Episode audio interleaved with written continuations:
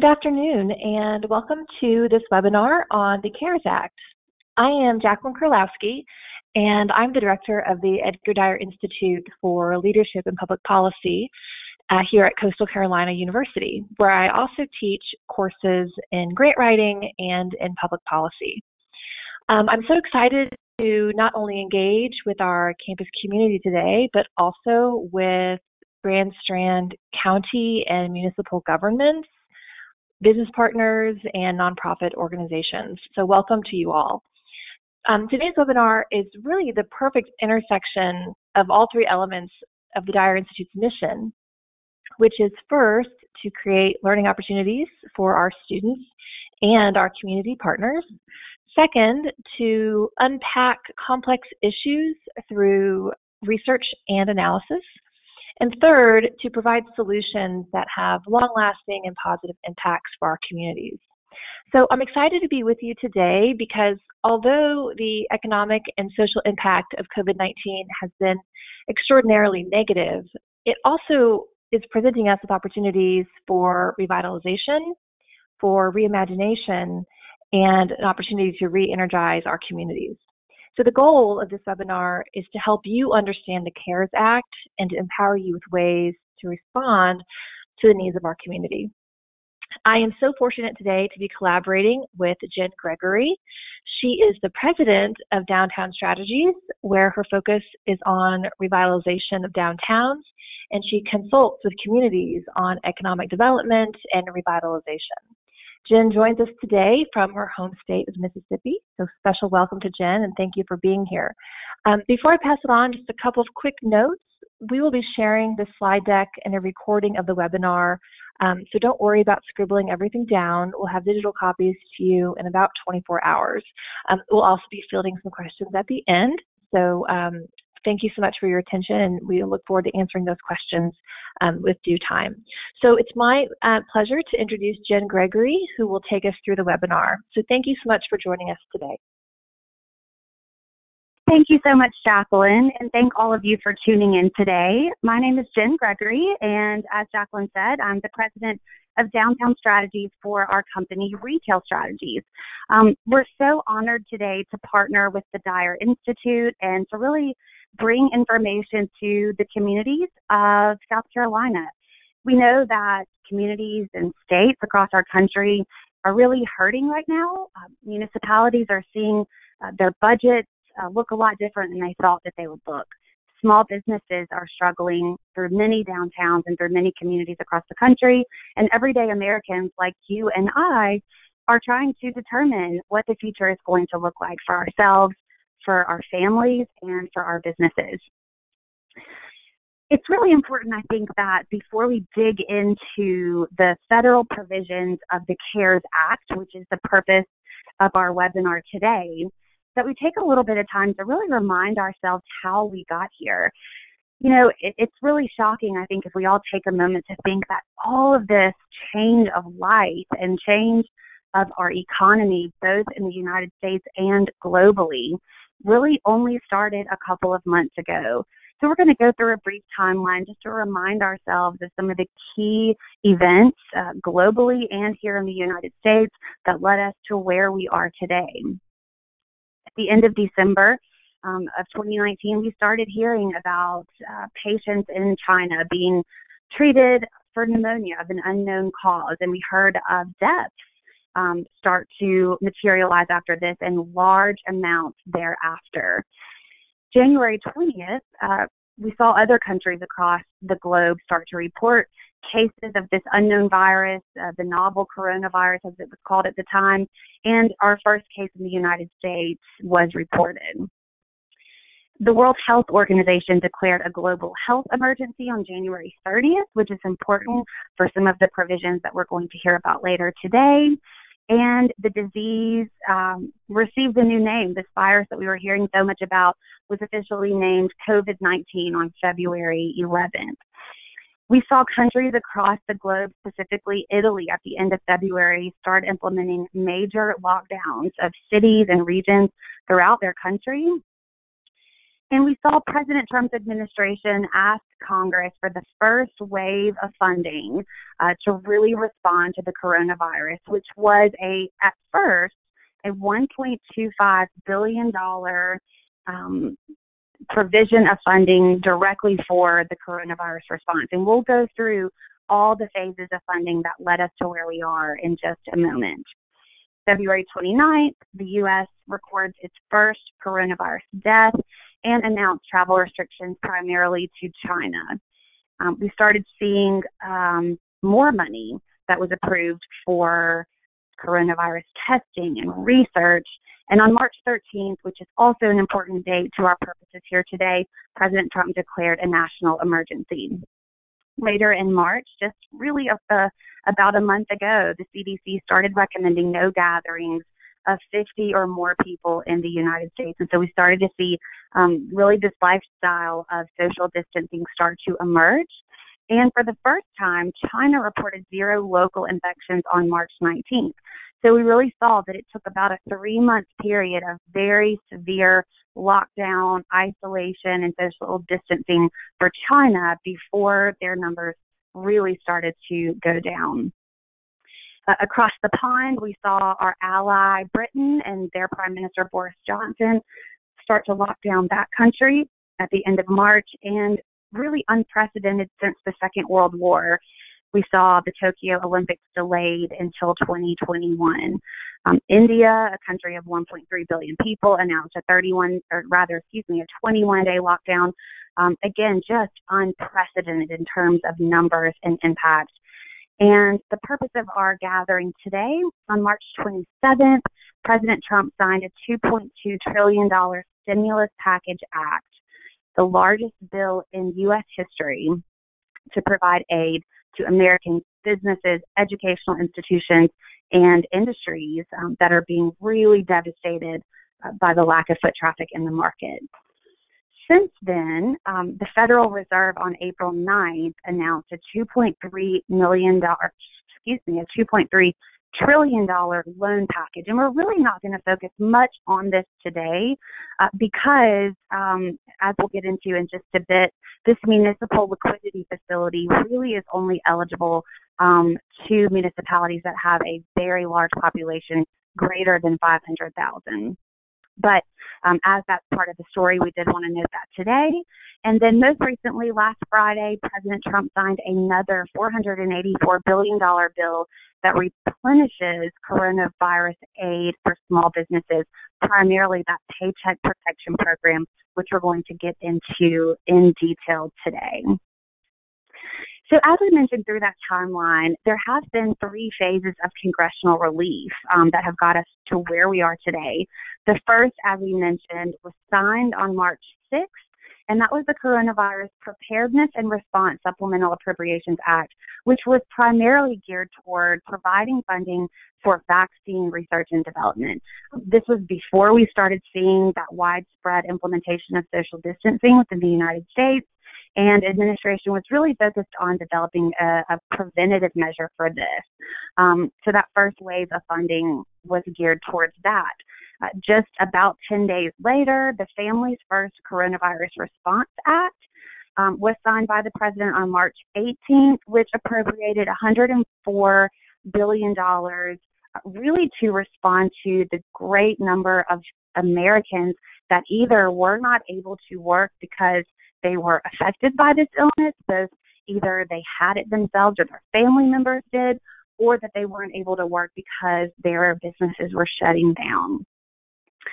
And then the third phase of congressional relief, which of course is the purpose of our gathering today, um, was the CARES Act, the Coronavirus Aid, Relief, and Economic Security Act, which was signed by the President on March 27th and which appropriated over $2 trillion of aid um, to American businesses and industries. Now, we did mention that last Friday um, there was a substantial amount of money appropriated by Congress to replenish the Paycheck Protection Program. That is not really being considered a fourth phase of funding, but rather just a replenishment of the third phase. So, we're going to talk later in the presentation about what we can expect with a fourth phase of funding. Um, but did want to mention that, that while we know that that over $400 billion was appropriated, um, it is really only being considered a replenishment at this point. So, how does the CARES Act measure up? Well, uh, the best way to describe it is that it is big. It is the biggest ever. Um, currently, the CARES Act equals 10% of gross domestic product in the United States, and it is twice the size of the largest bill ever created, which was the American Recovery and Reinvestment Act, which was President Obama's stimulus bill in 2009, um, which at that time was 5.7% of GDP. So this is massive, and it has many lawmakers very concerned about the national debt. But um, obviously, bipartisan effort was made to come to this agreement and come to this relief package because they knew Congress and the White House all knew that Americans and businesses had to have support. It is really important to note, though, that this package, while huge and large and the largest ever, it is $100 billion short of a request from the U.S. Conference of Mayors.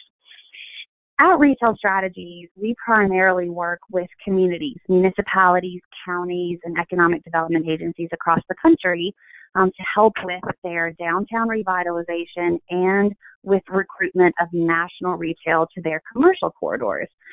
So this was very important to us. Um, most of our community partners are seeing huge budget shortfalls, and the CARES Act really does not have direct provisions to uh, mid to small size communities. And we'll get into that in greater detail in just a moment. Um, also, uh, before I go any further, I want to mention, as Jacqueline said, we will have a question and answer period at the end of this presentation. So on the control panel that you see on your screen, um, there is a field for questions. Feel free to type in your questions at any point during the presentation so you don't forget them, and we'll answer all of them at the end. So moving forward, um, while this is a huge bill, um, we did note that it is very short of what uh, many mayors and city leaders were hoping to receive. Um, and also, it's important to note that Moody's, the ratings agency, has warned that even with the magnitude of this bill, that outright debt defaults and liquidations are still very likely uh, for many businesses. And we are seeing that certainly today, especially smaller firms um, that have less than stellar credit ratings, they are just not able to come up with the cash to stay afloat.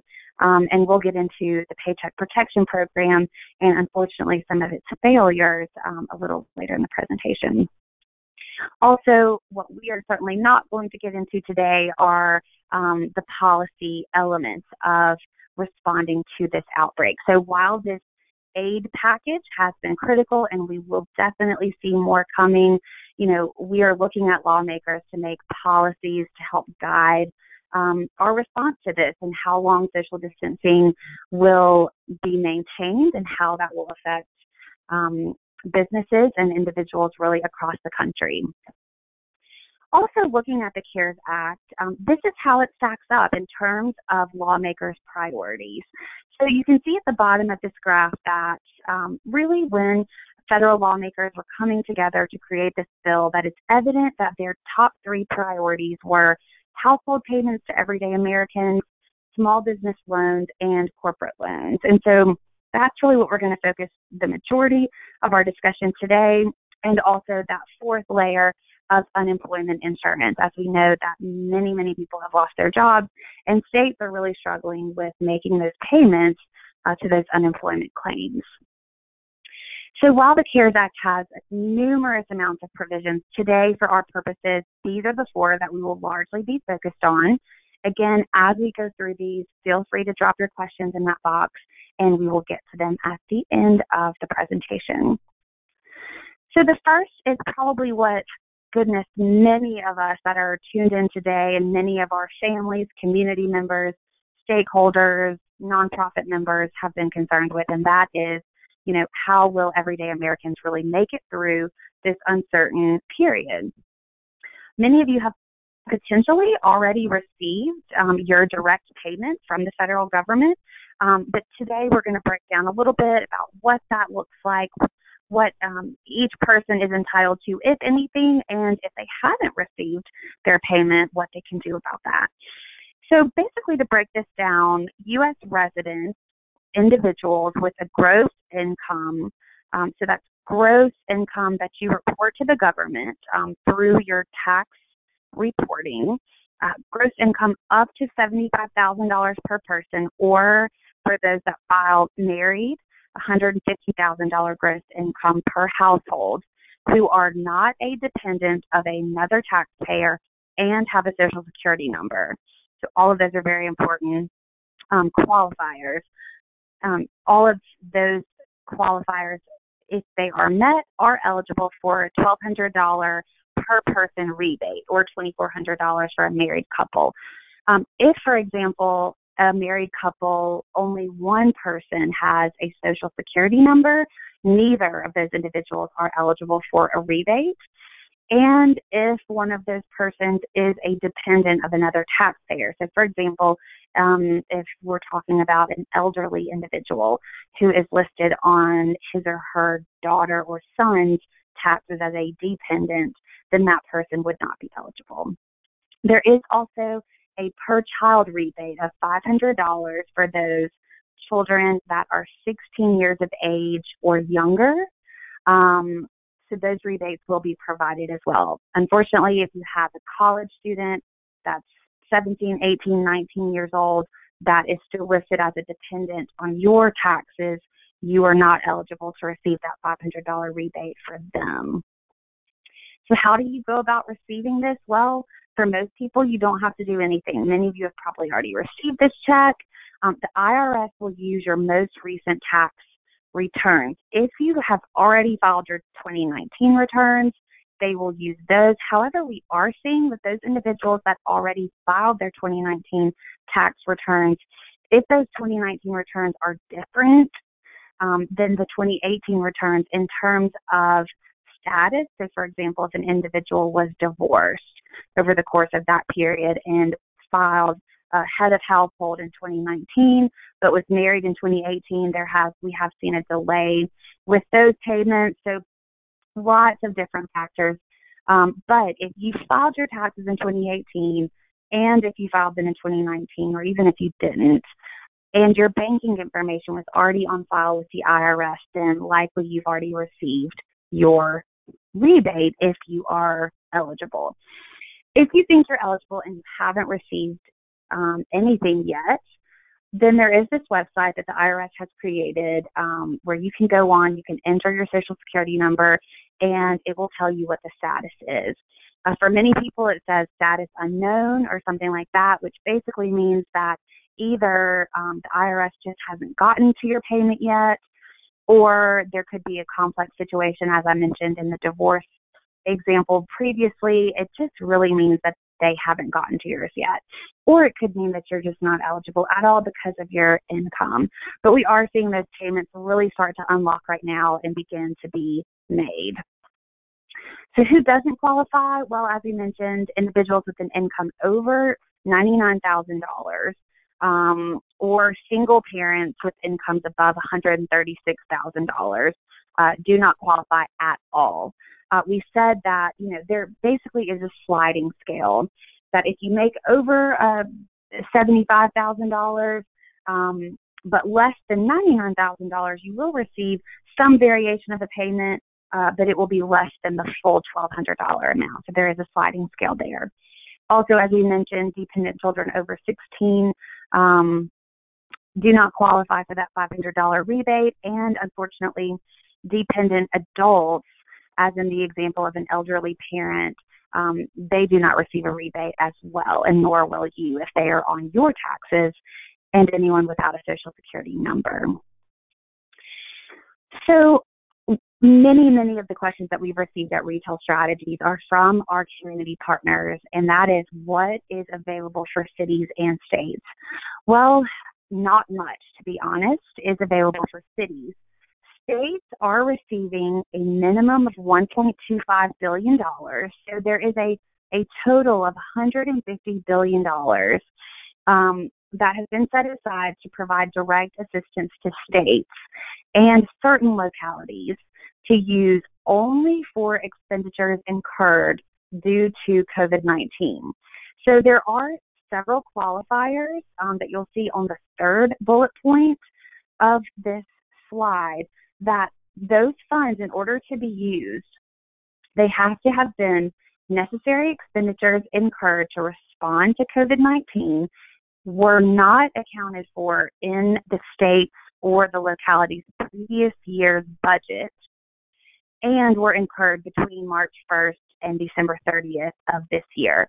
So basically, what this means is that these funds are not meant to um, help cities and states recoup lost sales tax revenue.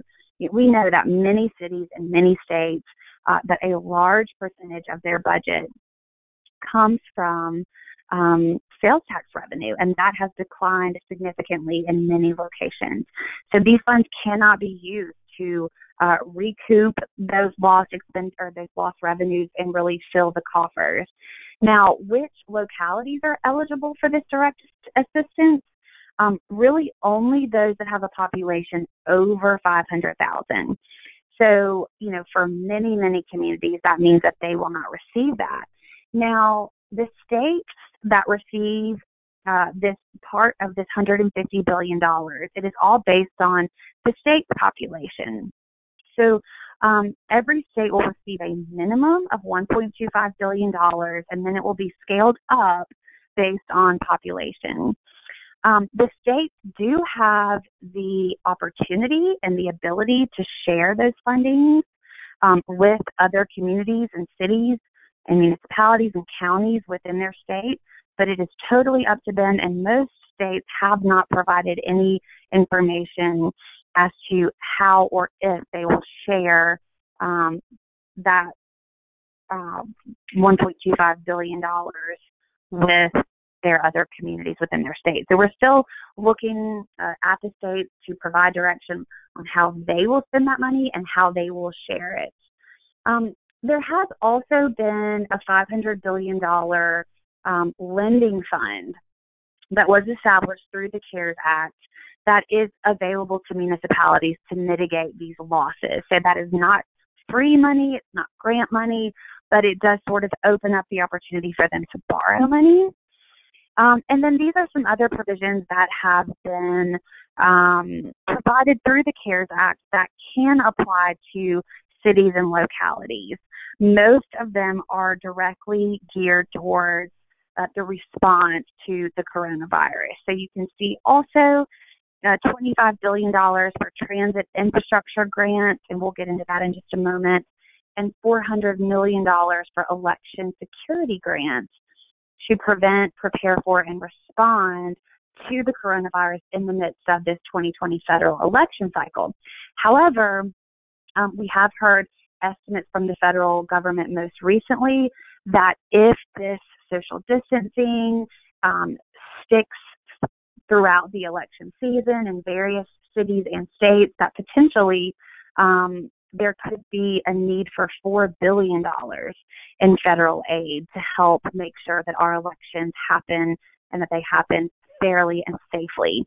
So definitely look for more money to be put in the fourth phase of funding um, for elections, as that is a major priority, of course, of the federal government. Also, there are provisions for local law enforcement, airports, homeless assistance, um, and there is $5 billion that was set aside for community development block grants. Many communities have um, have contacted us at Retail Strategies to say, hey, how can I get some of that? What are the specifics of that? And we have a, um, a specific guide document um, that the Congressional Research Service put together that we will send out to all of you along with a host of other resources um, after this presentation. So that's one that we have received a lot of questions on. In summary, the majority of the CDBG funds that are available are for health and human services. So they are to help with homelessness, to help with those residents that were displaced, to help with elderly folks in your communities. But again, we'll provide um, an additional resource that will go through um, how those funds can be applied for and what they are eligible for. Also of interest um, through the Department of Commerce, um, $1.5 billion has been set aside through the Economic Development Administration. Again, we've received a lot of questions on this, and what we understand is that this funding uh, is primarily for the private sector. So, uh, those manufacturing supply chains that have been sort of um, immobilized and other tourism based businesses that um, have not been able to really exist in this age of social distancing. Also, you know, $1.5 billion is sounds like a lot of money, but of course, when we look at the economic development needs across the entire nation, it is just simply not a lot of money. Um, but that is what that is geared towards primarily. And then there is uh, $50 million uh, designated to small to medium sized manufacturers as well. We mentioned transit. Um, for those communities that do have a transit system, um, there is $25 billion that has been available, and it will be apportioned um, by the same ratio as the FY 2020 appropriations. So if you are listening to this webinar and you um, work with a transit agency or you live in a community that has a transit system, we're definitely recommending those individuals to contact the FTA. Uh, you've probably already heard from them, um, but this is how the funding is broken down. Again, it is largely um, to mitigate the operating expenses um, related to the response of the coronavirus. So again, these funds that we are seeing um, really are not meant to be a stimulus. You know, when the CARES Act was first passed, uh, the discussion was about the stimulus bill, the stimulus bill. But what we're seeing is that this is really a relief bill, not a stimulus bill. It is really meant to help keep food on the table for families, keep businesses open for another eight weeks or so, um, but definitely not meant to stimulate the economy, which we know uh, will definitely be needed.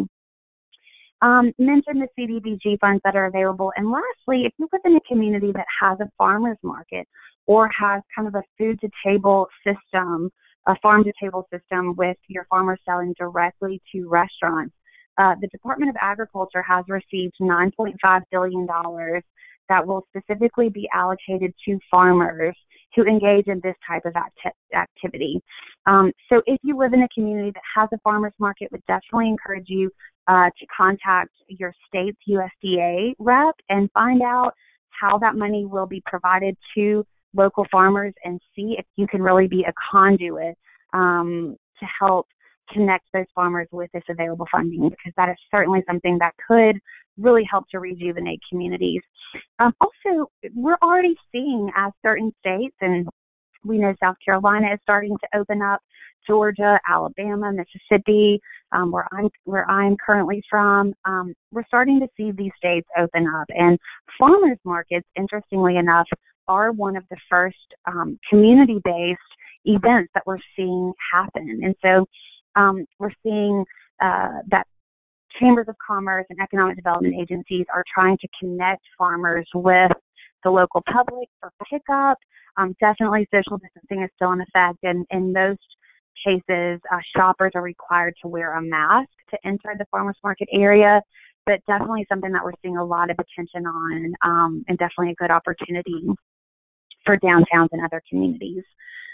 Um, lastly, the National Endowment for the Arts received $75 million that they will distribute directly to nonprofit art organizations across the country. Um, and we are already seeing that. The National Endowment for the Arts has already put out uh, specific information about how those funds will be made available. Um, they are funneling them through the state arts commissions, which are then funneling them to the nonprofits within localities throughout the state. So definitely check out the National Endowment for the Arts website. That information has been put out, and those um, procedures for uh, receiving those funds are in place. Now we're going to get to the small business relief, and I will definitely say that through our partnership um, with other universities and other agencies where we have provided this information, we are by and large receiving the majority of our questions on this small business relief. Um, and rightly so. Small businesses really make up the fabric of our communities and they are certainly struggling. So we're going to go through the ways that the CARES Act um, is providing aid to small businesses, and then we're going to go through kind of how quickly those funds were utilized, and or rather were allocated, and we'll talk a little bit about the most recent act of Congress um, that was signed by the president last Friday that made available a new wave of funding really yesterday morning, um, and and how that has started to roll out as well. So the federal government is attempting to support small businesses through aid through a, a variety of different ways. And we're really going to focus on both of these two opportunities today. First is the Economic Injury Disaster Loan Assistance, the EIDL. We're going to talk a lot about the EIDL um, and what its purpose is and how those funds are available. Secondly, the CARES Act provides funding through the Paycheck Protection Program, um, which is a new program which authorized about $350 billion of federally guaranteed loans, many of which can be forgivable to small businesses. What we know is that all 350 billion of that has been allocated and a fresh batch of $320 billion has recently been appropriated, and we'll go through that in just a second. The forgiven funds of the loan program, um, specifically for the Paycheck Protection Program, can only be used for payroll expenses such as employee salaries, paid sick or medical leave, insurance premiums, mortgage interest, rent, and utility payments.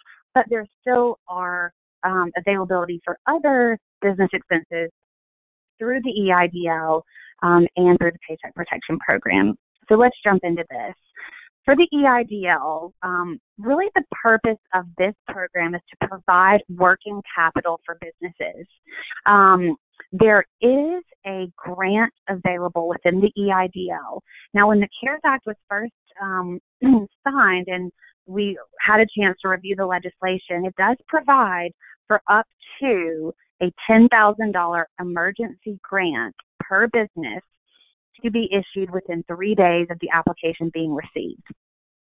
The reality is that has not been the case. And what we're seeing is that um, the Small Business Association has had to shift a little bit um, and drill down into a specific eligibility for this $10,000 emergency grant. And so we'll get into that in just a second. But these EIDL loans, um, these are acquired through the Small Business Association. The Paycheck Protection Program, which we'll detail momentarily, is all acquired through a local lender. Um, so that's a big significant difference between these two programs. EIDL is strictly through the Small Business Association, and it provides working capital loans of up to $2 million per business with a 3.75 interest rate or a 2.7% interest rate for nonprofits.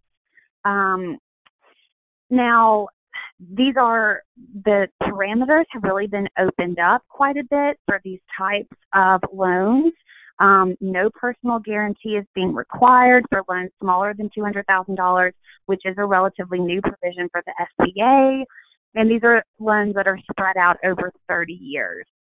Now, going into the $10,000 emergency grant, again, this is through the Small Business Association, but what we're seeing is examples um, of individuals applying for this $10,000 emergency grant and then receiving a response from the SBA, you know, seven to 10 days later saying that only $1,000 per employee will be made available in terms of emergency grant money. So a big disappointment on that front for a lot of folks, but that's the most updated information that we are seeing. And again, that emergency grant money is to be used for maintaining payroll. It's basically just to help give businesses enough cash to keep people on the payrolls and to make their rent payments. So now shifting over to the Paycheck Protection Program. Again, this is a loan program that can be acquired by your local lenders with a significant portion that is eligible for um, being forgiven. So, who qualifies for a Paycheck Protection Program loan? Well, businesses with less than 500 employees qualify. which doesn't really sound too small, and we'll get into that in just a moment, and independently owned franchises with less than 500 employees as well. Um, for the first time, really ever, the government has started um, to provide um, aid through the CARES Act for independent contractors and self employed individuals, even gig workers, so those that are Uber drivers, um, those that have home sharing businesses. So if they Airbnb or Vrbo their home, they too are eligible for these types of loans. And 501c3 nonprofits are eligible as well. Uh, going back to the EIDL, there are other nonprofits, uh, a more expanded list of nonprofits are eligible for the EIDL, but for the Paycheck Protection Program, it is only eligible um, or available to 501c3 nonprofits. Also, the business has to have been established by February 15th in order to be eligible. And here's a simple um, formula, which we'll show you a table of this on the next slide. But in order to determine how much you can borrow, it is essentially 2.5 times um, the business's average monthly payroll for the previous year, up to $10 million. Um, so let's look at a little bit more details about this paycheck protection program that we've heard so much about. The loans are fully guaranteed by the federal government. As I mentioned, company has to have less than 500 employees, um, and the proceeds, meaning the forgivable portion of the loan, can only be used to cover payroll, rent, utilities, and interest expense. Uh, the covered period, this is, as I mentioned, an eight week shot of relief, basically. Um, so the covered period is February 15th to June 30th. Um, and the forgivable portions of the loan are not taxable, which has been a, a bit of good news for businesses. In order for businesses to apply for this loan um, at their local lender, now um, I will say that the Small Business Association has a tool on their website where you can enter your zip code and find out um, which local lenders are eligible to provide this type of funding. So we definitely recommend doing that. And we are also seeing that because banks are absolutely inundated with applications that they are prioritizing their current customers. Um, so we're definitely recommending that small businesses go to their bank that they have a relationship with. And if they have a relationship with multiple banks, we're definitely suggesting that they go to the smaller bank. Or if a business has not had any luck with their bank, to go to a local credit union. Um, we're seeing businesses have much more luck with community-based businesses rather than these mega businesses, mega banks rather, um, because they are just inundated. Uh, when you go, most of these applications are available through the banks or credit unions online. You'll have to provide three years of your financials, a payroll list, rent expense or your mortgage expense and interest, and utility bills. Very, very simple formula to calculate the paycheck protection loan, your monthly payroll plus these expenses uh, times 2.5. And that is the loan amount that you are eligible for. Here's an example for a company with 20 employees, um, how they factored up their eligible um, loan amount, you can see $162,000. Um, here are a couple of disclaimers. If there is an individual on the company's payroll that has an annual salary over $100,000, then that employee's payroll share is not eligible for the forgivable portion of the loan. Now, the business can still certainly receive a loan for that amount, but that portion will not be forgiven. Um, also, any employee whose principal place of residence is outside of the United States is not eligible. So, this is the government's effort to provide aid to American workers um, that are struggling and American businesses who qualify, or rather, who employ uh, Americans. Also, the government wants to be sure that there's no double dipping. So, um, any qualified sick or family medical leave where credit has already been issued under the Coronavirus Relief Act. If you remember, that's one of the previous phases of funding that Congress has provided. Um, that fund or that amount cannot be forgiven or qualified under the Paycheck Protection Program. So, pretty simple, just making sure that uh, businesses aren't double dipping. As we've mentioned, if the business does not lay anyone off for four months, their loan will be forgiven. And that four month period is backdated um, to, uh, I believe, March 16th, uh, but a period earlier in March. Um, so again, you know, this is the government's effort to try to keep people employed and help businesses make payroll. Um, certainly not a stimulus effort. And as we mentioned, lenders through the SBA 7A lending program are those that can provide these loans. If you go to the SBA's website, again, you can see that handy tool that will um, help you understand uh, who can provide these these funds within your locality. So let's talk a little bit about the current status of the Paycheck Protection Program. We know that the CARES Act appropriated $350 billion um, for small businesses for the Paycheck Protection Program.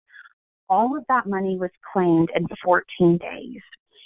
Uh, last Friday, as we've said in numerous times, uh, the president signed a new bill which added $320 billion uh, to replenish the Paycheck Protection Program. And those funds became available at 9:30 a.m. Central Time yesterday morning.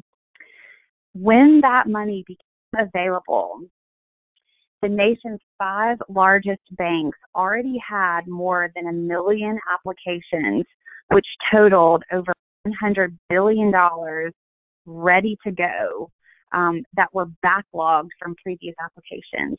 So the point being, over a third of this money will basically be already claimed just by the nation's five largest banks before it even rolls out.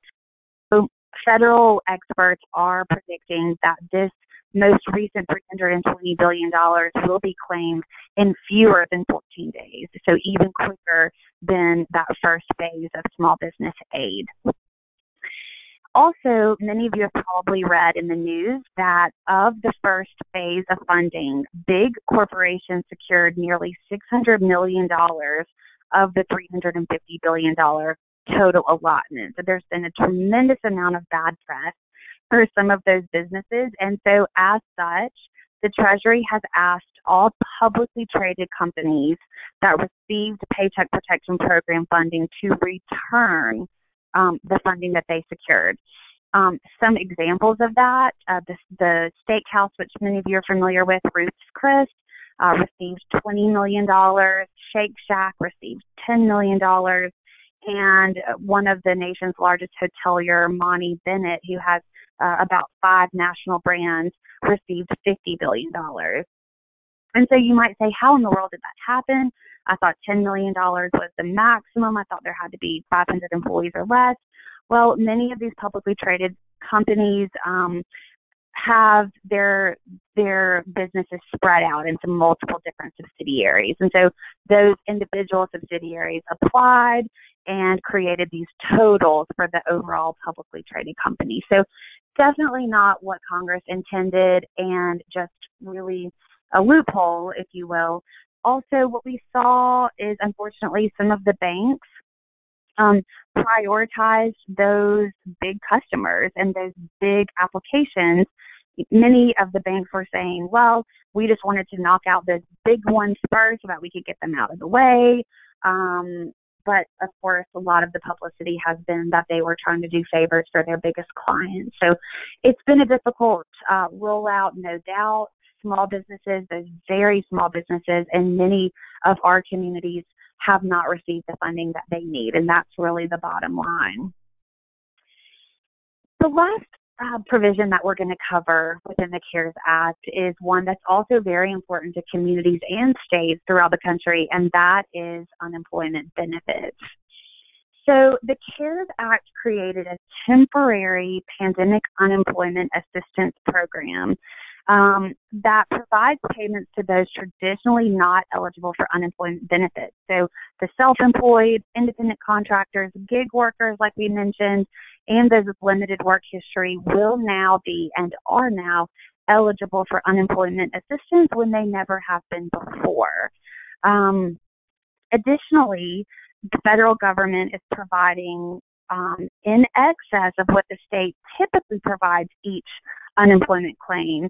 Uh, they're providing an additional $600 per week to each recipient for up to four months. Um, this has provided, you know, some kind of questionable circumstances uh, for many of the small businesses that have applied for Paycheck Protection Program aid many of their employees have said, you know, I really appreciate you trying to help keep me employed, but I can make more money on unemployment for a longer period of time than I can staying on your payroll. Um, so a lot of the businesses that have received Paycheck Protection Program early, Paycheck Protection Program aid early on, are not able to keep those individuals on payroll. So what we are recommending is very important to note is that those small businesses that haven't been able to keep their employees employed because of their own choosing to go ahead and pay back that money to the federal government because it will not be forgiven if those individuals came off of payroll. Um, so we certainly don't want small businesses stuck with loans they're unable to pay back. Um, so that's definitely something to keep in mind. Also, this un- these unemployment benefits um, will pay benefits through the end of the year, whereas the Paycheck Protection Program is simply providing about eight weeks of funding. Um, also provides funding to support short time compensation programs um, where employees employers are reducing their um, employees' hours rather than laying them off. So states are now um, really having to grapple with a huge influx of new unemployment claims. Uh, many states have a trust fund to pay these unemployment claims.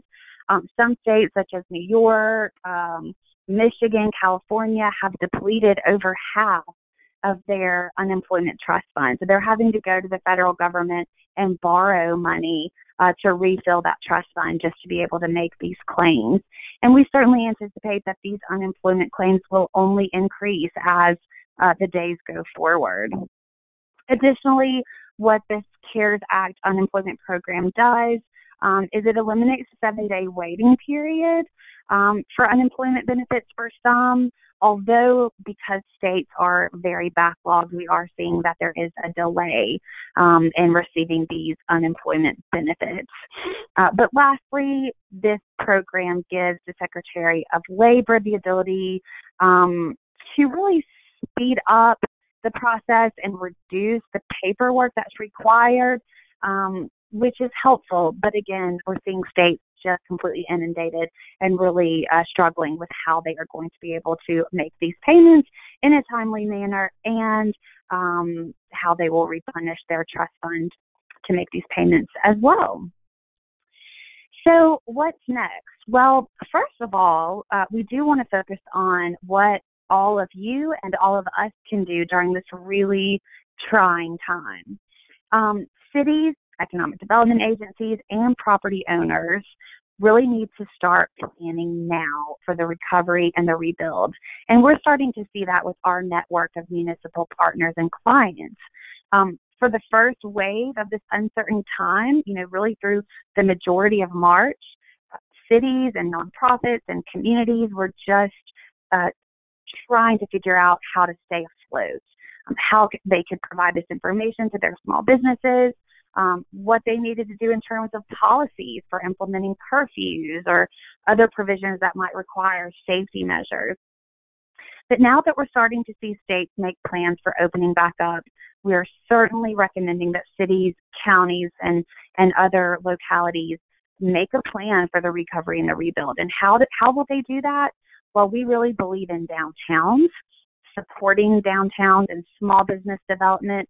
Um, we partner with large national tenants throughout the country, and we're hearing um, that some of them are going to be just closing up shop. Some big box retailers that might have a tremendous amount of debt they're still carrying from the recession or that have antiquated business models are not going to be able to, to keep up and they are just going to be closing shop.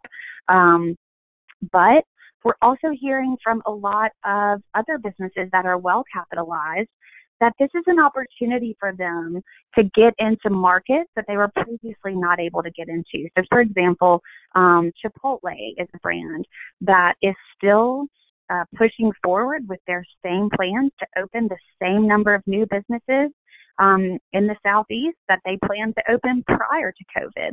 So it's definitely good news for communities. And again, as there are going to be closures in markets, it is going to open up real estate that these these brands might not have been able to um, to acquire prior to this. So while this is an extremely trying time for communities and businesses. Um, you know, we do recognize that sometimes opportunities are born out of crisis and that the national retail um, landscape is definitely going to look different, but uh, that there will be new opportunities.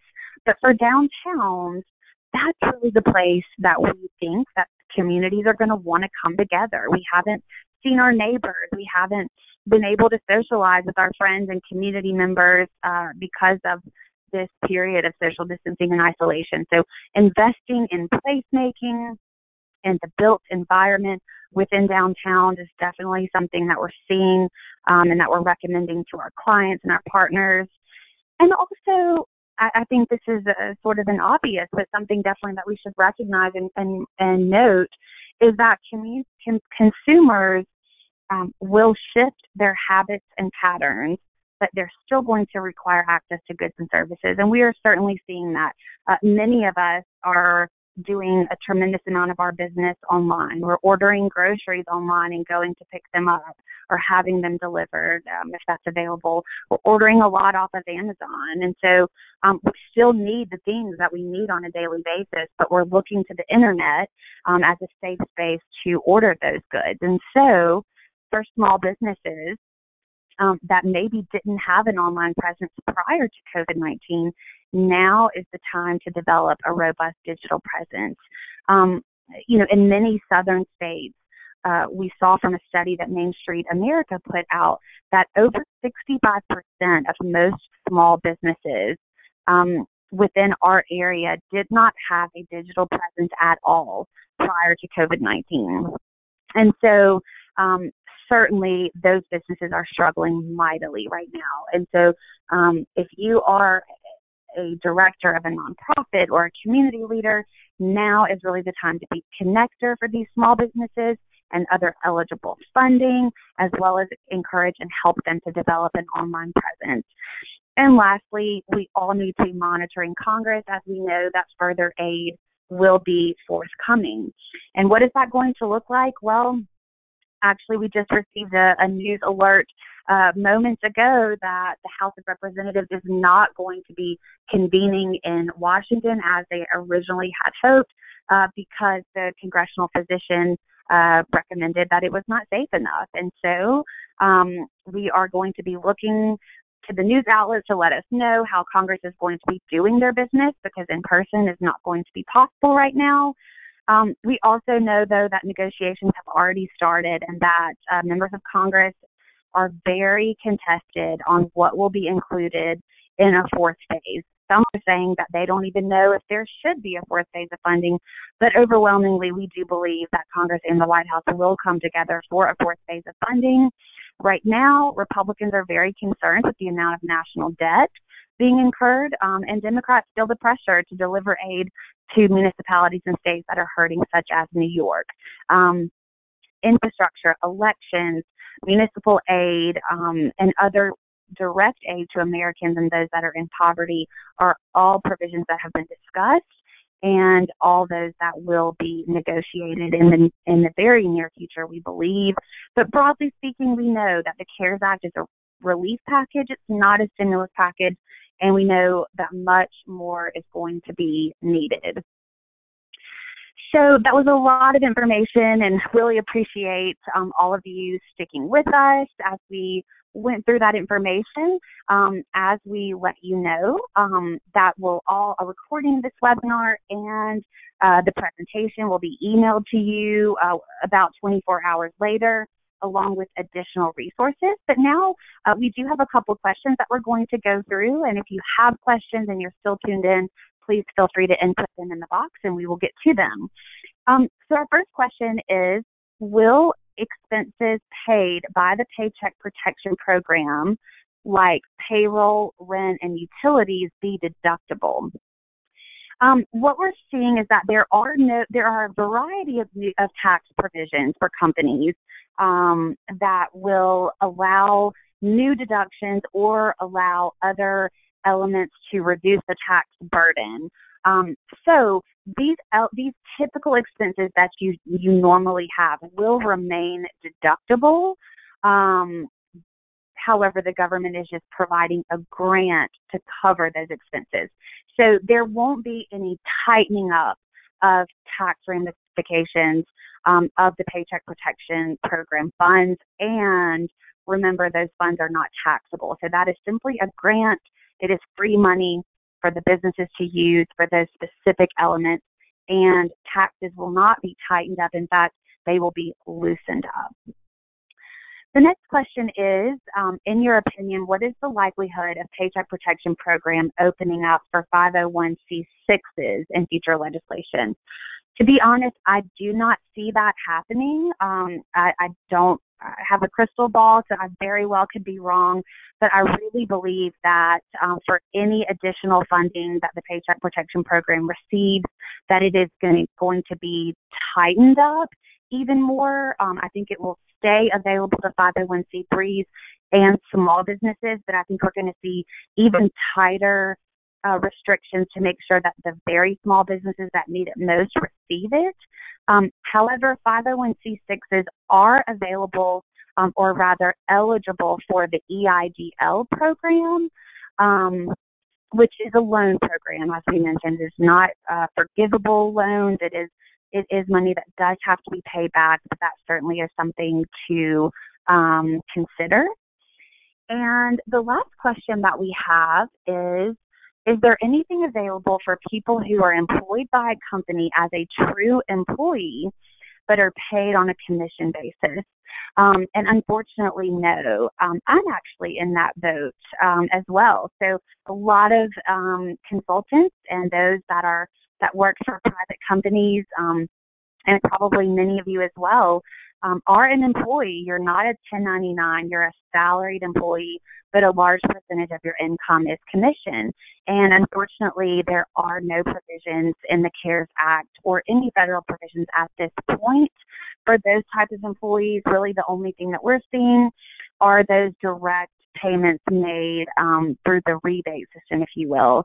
So if you do qualify, if your income is below $99,000, that $1,200 rebate payment.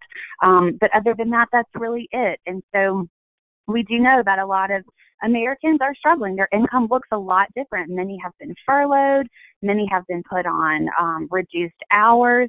So if, as we mentioned, you were put on reduced hours or, or were furloughed, um, unemployment is eligible, um, is available for you.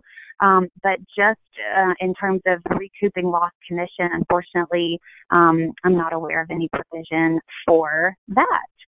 Um, so I think that gets us through all of our questions. I am going to kick it back over to Jacqueline uh, to wrap us up. I really appreciate all of you taking the time to tune into this webinar. And like we mentioned, we will be reaching out to you all individually with uh, this slide deck, the recording, and a host of other resources.